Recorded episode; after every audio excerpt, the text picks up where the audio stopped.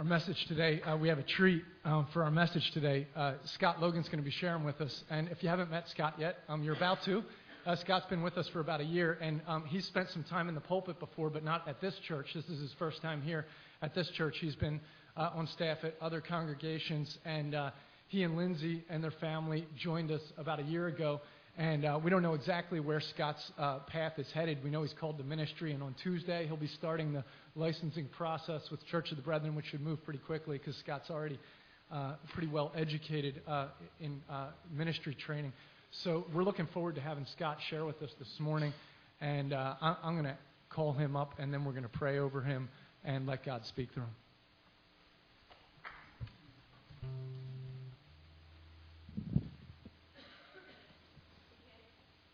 Oh, thank you. Yeah, kids. See ya. Sorry. It's been a busy morning, yeah.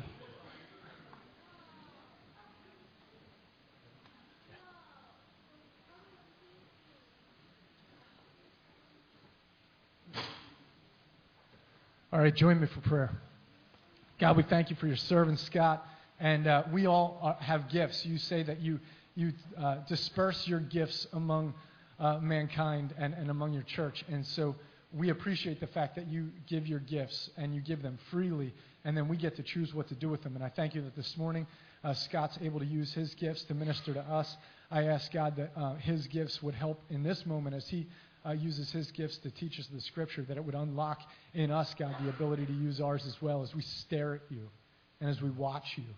Because uh, in this season of Lent, as we've been watching you, we grow more and more, uh, uh, we grow, grow more and more impressed every scene that unfolds in front of us. And so we ask that as, uh, as Scott walks us through uh, this uh, part of the book of Mark, that we would just be blessed by watching you do your work, and that uh, you would do your work through Scott right now. In Christ's name, amen. Amen. All right, go ahead and open your, uh, your Bibles to Mark 9 if you have them. Mark 9. We'll sort of be doing a little bit of a survey through Mark 9 and Mark 10 this morning. Uh, a couple of the different stories in there. If you were in the first service, this joke will be old on you, but I told him um, since I was the intern, I felt like I should be checking to see if there was any like stickers or something on my back or a kick me sign, you know, as like my initiation for preaching here the first time. My family used to do that. We used to like we we loved bananas. We ate bananas all the time, and we used to try to take the little stickers and like put them on each other's back and see like who found out halfway through the day at school, you know, and the kids all laughed at my dad, you know, and um, so we like to pull those kind of pranks, and I don't think Josh and Tim are past that, so help help me out if you know if you ever see anything like that. So this morning we're continuing our Lenten series on Jesus as an uncommon hero for us. And uh, the title of today's message is Jesus and His Unconventional Philosophy. Uh, we, we've started out and we've looked at things like His unlikely beginnings and how He acts and, and who He is and how He interacts with people, His unparalleled authority, His unexpected decision making, and His unprecedented calling. And we're taking a little bit of a break from, from sort of the hard uh, dosage of you know, teaching that comes real specific to our lives, and we're trying to, to, to relax from that and just look at Jesus. To behold Him. There's a theme that runs through the book of John um, of beholding and believing. That when we truly look at Jesus, take a long, hard look at Him, and, and if we see what is truly there, that's what compels us to believe in Jesus Christ. And so that's what I want you to do with me this morning. That you would behold, look at Jesus. And not only just to see him, but we want to savor him. You know, taste and see that the Lord is good, Psalm 34 says. You know, it's easy for us, um, if, you if you're familiar to church, to get caught up in, in a system, right? It's, it can become very casual for us. And we don't just want to learn stuff about Jesus, we want to learn uh, him. We want to learn his person. So, part of what we're going to look at this morning is his philosophy. So, first of all, let's just consider what philosophy means. A couple quick definitions. Philosophy. Any philosophy majors here? By the way, so I know what I'm accountable for? Oh, good. I have a buddy who's a philosophy major. He drives us all nuts because he's always breaking everything down and dissecting. And he insists that we do the same thing theologically, but he's annoying to be around. And um, this goes out to James if he ever hears this. And um, I've been accused of the same thing. But anyway, philosophy. Uh, the study of the fundamental nature of knowledge, reality, or existence. Another definition uh, describes it this way a set of views or theories of a particular philosopher. You, know, you pick a name and you study just with that guy, you know, his body of work. And the third definition is what we're going to sort of key in on this morning a theory or attitude held by a person or organization that acts as a guiding principle for behavior. You know, a theory or attitude held by a person or organization that acts as a guiding principle for behavior. And that's what we're trying to find out from Jesus today by looking at him. We want to see what is the guiding theory, what is the principle that Jesus, principles at times, that Jesus, Jesus operates from. And if we go back into Mark 8, where we're, we've come from, uh, we find an instance where Peter makes this great confession about Jesus. And he's on top of the world. I mean, he's got his theology exactly right. And in the next instance, he hears something from Jesus that he doesn't agree with. And he has the audacity, as we do at times, we probably just don't do it publicly, to say, No, no, that's not how it works. That's not how it's going to be, Jesus. And Jesus rebukes him and calls him what? Satan. I mean, the opposition that Peter offered to Jesus' will, which is subordinated to the will of the Father, was so strong at that point that it's likened back to the opposition that Jesus felt from Satan in the desert in the temptations. He said, That's how far off you are right now, Peter. You're like Satan to me. So, of course, that's devastating, right? We don't throw that term around. We don't, I don't think we call each other Satan. don't do that. Um, but we do sometimes tell God his business, and we think we know what's going on, and we don't. And we need to look at what Jesus is doing here. He has an unconventional philosophy in the way he deals with people and the way he does the Father's will. And he even says, primarily, that is his philosophy. He says, Get behind me, Satan, to Peter. You do not have in mind the things of God, but the things of men. And elsewhere in chapter 14 of this book, he refers to the Father's will as being his desire. John 17, the high priestly prayer of Jesus, is all about this. And in Luke 2:49, even when he was 12 years old, he's at the temple. Mary and Joseph come and find him, and they go, "What are you doing?" And he's like, "What? What? What else would I be doing? I'm doing my Father's will. I got to be in His house. I'm doing His business." So that's primarily that's the short answer of what Jesus' unconventional philosophy is. He's always doing the Father's will. He's not doing anybody else's will. And then we want to see how that plays out in a couple of scenarios this morning. You know, um, one, one of the saints, St. Bonaventure, said, To know much and taste nothing, of what use is that? And, and we referred to that earlier. So we just want to take a moment and ask God to, to be with us in our minds and our imaginations and our affections so that we can understand you know, what the Word has for us. So join me in prayer. Father, we're thankful just to come and sit together and to study your Word, Lord, and we know that many do not have this privilege, and we remember them and we sympathize with them. We ask that you would strengthen them with grace and with mercy as they face persecution as we sit here without it. Uh, we don't want to take lightly the blessing it is to come here. And I pray that we could just let go of our busy, hectic, hurried lives for a few moments and enjoy you. Enjoy seeing Jesus who loves us. Oh, how he loves us. We see this again and again in the way he deals with people. And Lord, we need to take on your unconventional philosophy of ministry. And so teach us from that today and give us your spirit in, in full measure, we ask for Christ's sake. Amen.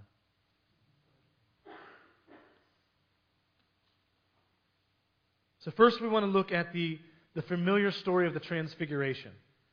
Mark 9, starting in verse 2 the Transfiguration. After six days, Jesus took Peter, James, and John with him and led them up a high mountain where they were all alone.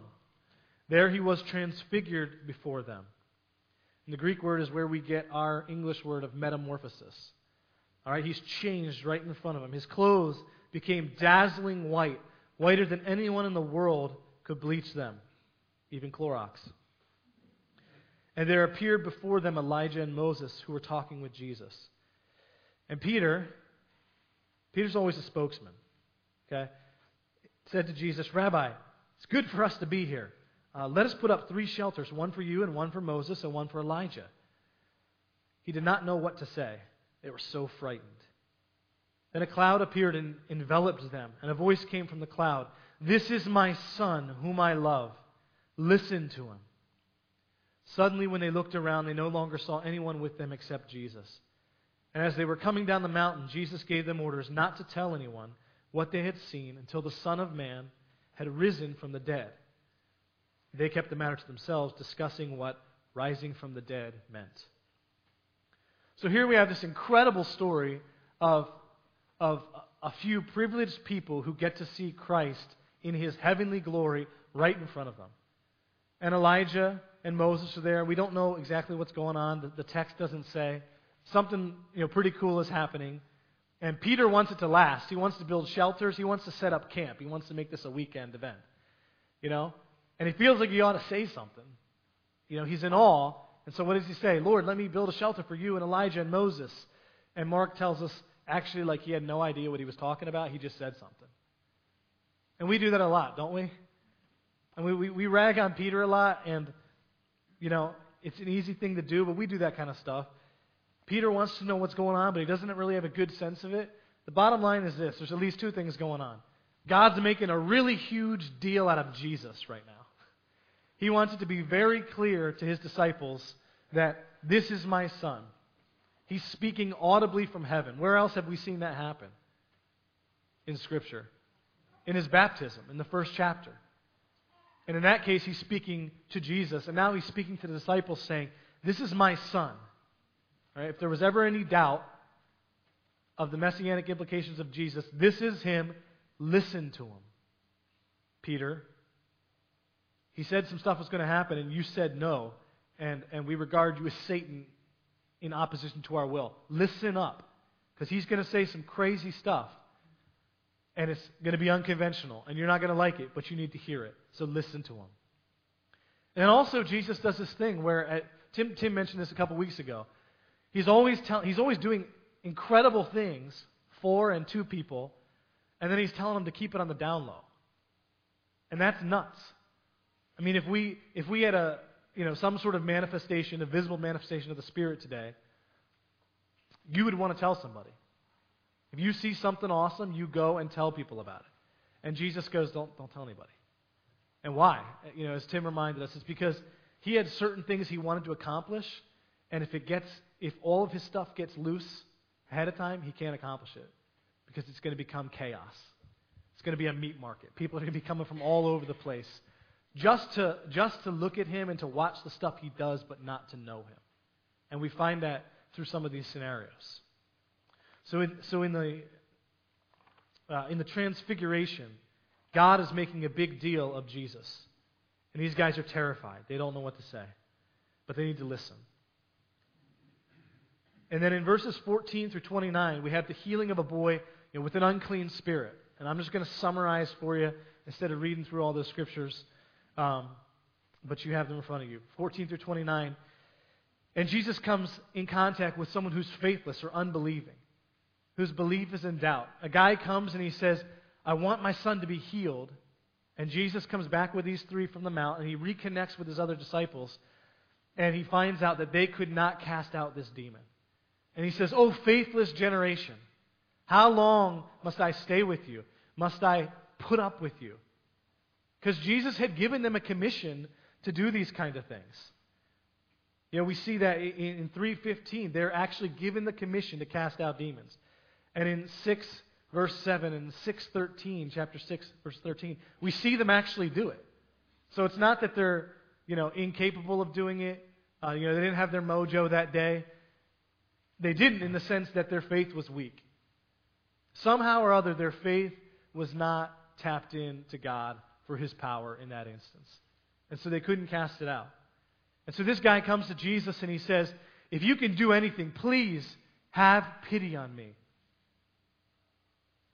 And, you know, he doesn't know who he's talking to. And, and Jesus goes, If? If? All things are possible for the one who believes. And then the guy, he gets it. So he's looking at Jesus, he's listening, and he's paying attention. And he goes, I believe. Help my unbelief. Lord, I believe the best way I know how, I believe. And then there's all kinds of conflicts in me where I don't get what you're doing. And I need you to help me with the, that unbelief to make it belief. Those are the kind of prayers, you know, we need to offer to God. Here's Jesus showing sympathy on a guy whose son is sick. You know, I don't know if you've ever seen anyone who's had a seizure or experienced one yourself. I have. And I can't remember what it was like, but my parents have told me it was one of the most terrifying moments of their lives. And here's this kid seizing all around, foaming at the mouth, and Jesus is ministering to this guy. Because Jesus doesn't need to solve the problem right there, he can solve it with a thought. You know, he can calm the storm whenever he wanted to. He has a specific time when he's ready to do it. But he's trying to get in touch with this guy and trying to work faith in his life. And he does it. And he casts out the demon. And again, he does it. He sees a crowd coming. He does it quickly and he dismisses it. He has prerogatives he wants accomplished, and he's not willing to compromise them. So here's what's unconventional in this case Jesus is demonstrating compassion instead of demonstrating his power. And actually, he's demonstrating his power by his compassion, and the power is not compromised. But it seems that his disciples were more concerned about the demonstration of power than they were about the people. We'll see that again and again. Jesus' disciples missing like the main point of it. The main point is always the people with Jesus, not all the formulas and exactly how things work out. And he's going, nah, you missed it. You missed it with the people. Jesus demonstrates his compassion and thereby demonstrates his power, but he is not just concerned with the show of power.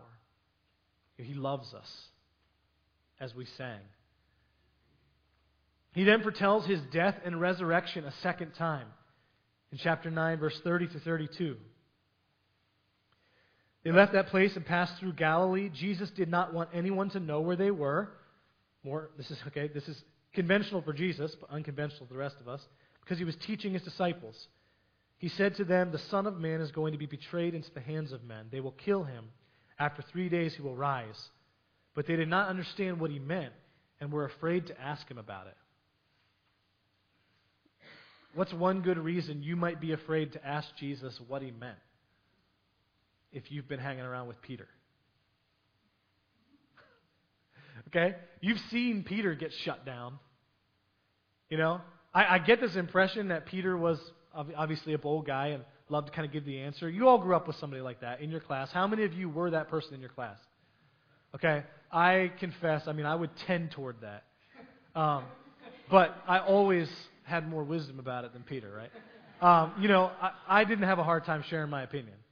And, and of course, like when no one else wanted to, it's like, that guy will say it. Right? And I, I get this picture that the disciples are sort of out there and like whenever Jesus is asking something, all of a sudden Peter trips forward and they push him and they step back. Peter will tell you. Right? Or like, Peter, give us the answer. Or who said that? Who responded? That was Peter. You know. Um, they've seen Peter get reprimanded. And so Jesus tells them this stuff, and when they, sadly, you know, they don't trust him enough to talk to him about it, they're scared. They're confused. You know, they're not knowing that Jesus has compassion. All the compassion he's shown on all these other people, how much more for his disciples would he have it if he'd asked them? But they're scared. They don't understand. And he keeps telling and predicting his death. And that stuff Tim will be playing out in the next couple weeks that'll come to, you know, uh, establishment in the passion. And so Jesus is always showing compassion to people, even his disciples, especially them at times. And then he shows compassion to the weak and the vulnerable in chapter 10. Right before he talks about the, the rich young ruler, you know, he says that you need to receive the children. And of course, they send the children away, and Jesus goes, No, what are you doing? You don't send the children away. Let them come to me. And he had just told them in, in a previous story whoever receives a child in my name receives me. And if you don't receive them in my name, you don't receive me. And the people who are closest to him aren't listening. Remember the transfiguration. This is my son. Listen to him. Have you ever done that? Jesus says, Here's exactly what I want you to do. And you're like, Right, right.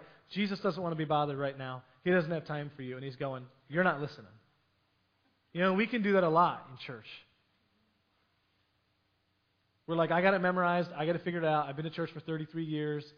Uh, I could I could say it all back and forward. And sometimes Jesus is just going, shut your mouth and listen. And God's always doing that through the preaching of His Word. Whenever the Word's preached, it's like the light is being shined on Jesus, and we need to listen up. And we need to pay attention. We need to reevaluate you know, the stuff in our lives that we're just doing on autopilot. But in, in contrast to his care for the children, he then comes to this young ruler, who, of course, wants to know what he can do to secure eternal life. And Jesus says, Keep the law. And he says, I have. And he goes, Okay, then do this one last thing.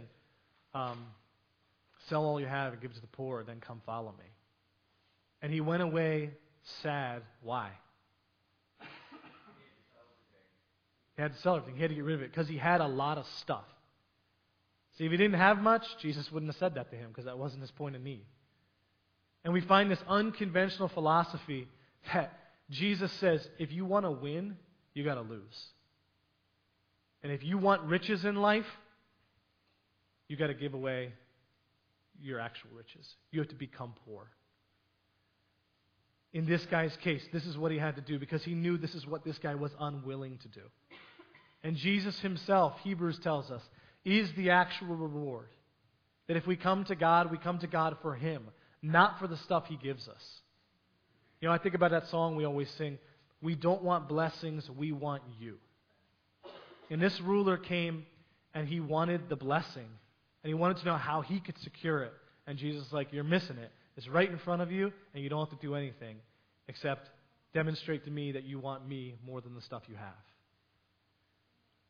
We find that Jesus says, if you want to be wealthy, you have to become poor.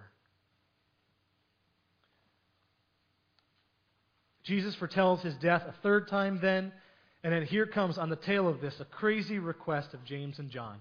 They come up to him. They're, you know, they're, they're with Jesus all this time. They're with him on the mountain. They see him like no one else has ever seen him. And you're thinking they'll probably be pretty humbled by that. I don't know that I'm like treating Jesus the same way if he's been glowing in front of me. Uh, like no other thing has ever been that white in the world.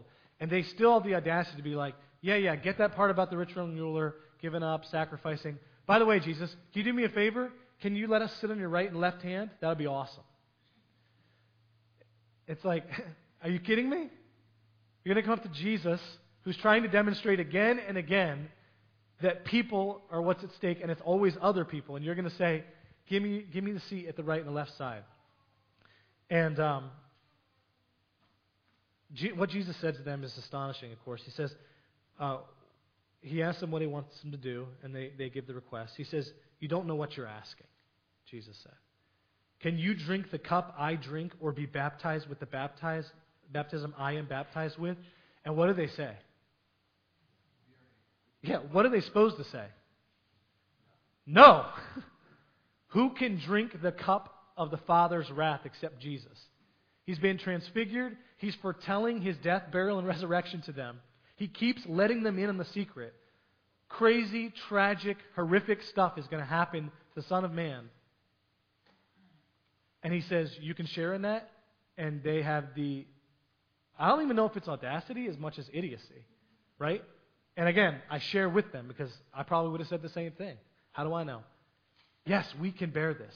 And he goes, Okay. Um, Jesus says to them, Okay, you will. See, they, they think it's just like, we're just rolling with Jesus. We're good. We stay in step with you. Can you bear the cup? Yes, we can. He goes, and that's, that's the scary part. And he goes, You actually will. You're going to follow me on the path of the cross. And the majority of his disciples paid for it with their lives. Like they don't know what he's talking about, about his own death.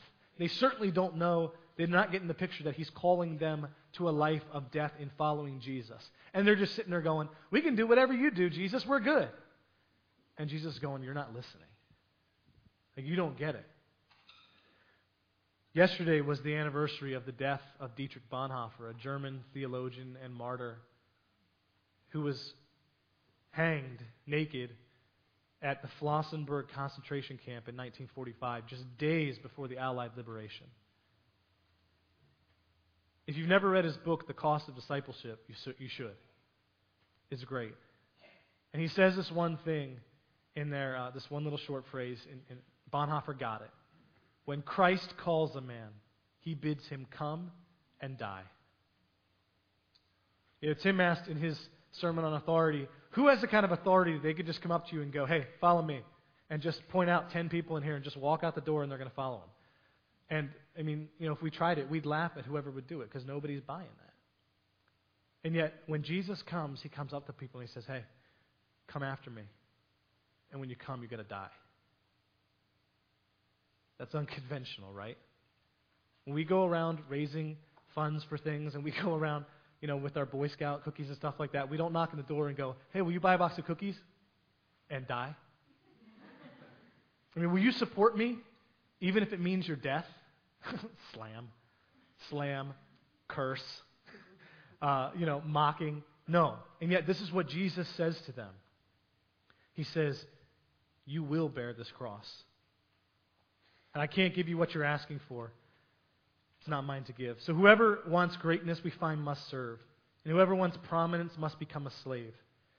In fact, if you actually want to be wealthy, you have to embrace the ideal that the Prince of Life, as Acts calls Jesus, has to be made a pauper for you in order that you can be made rich.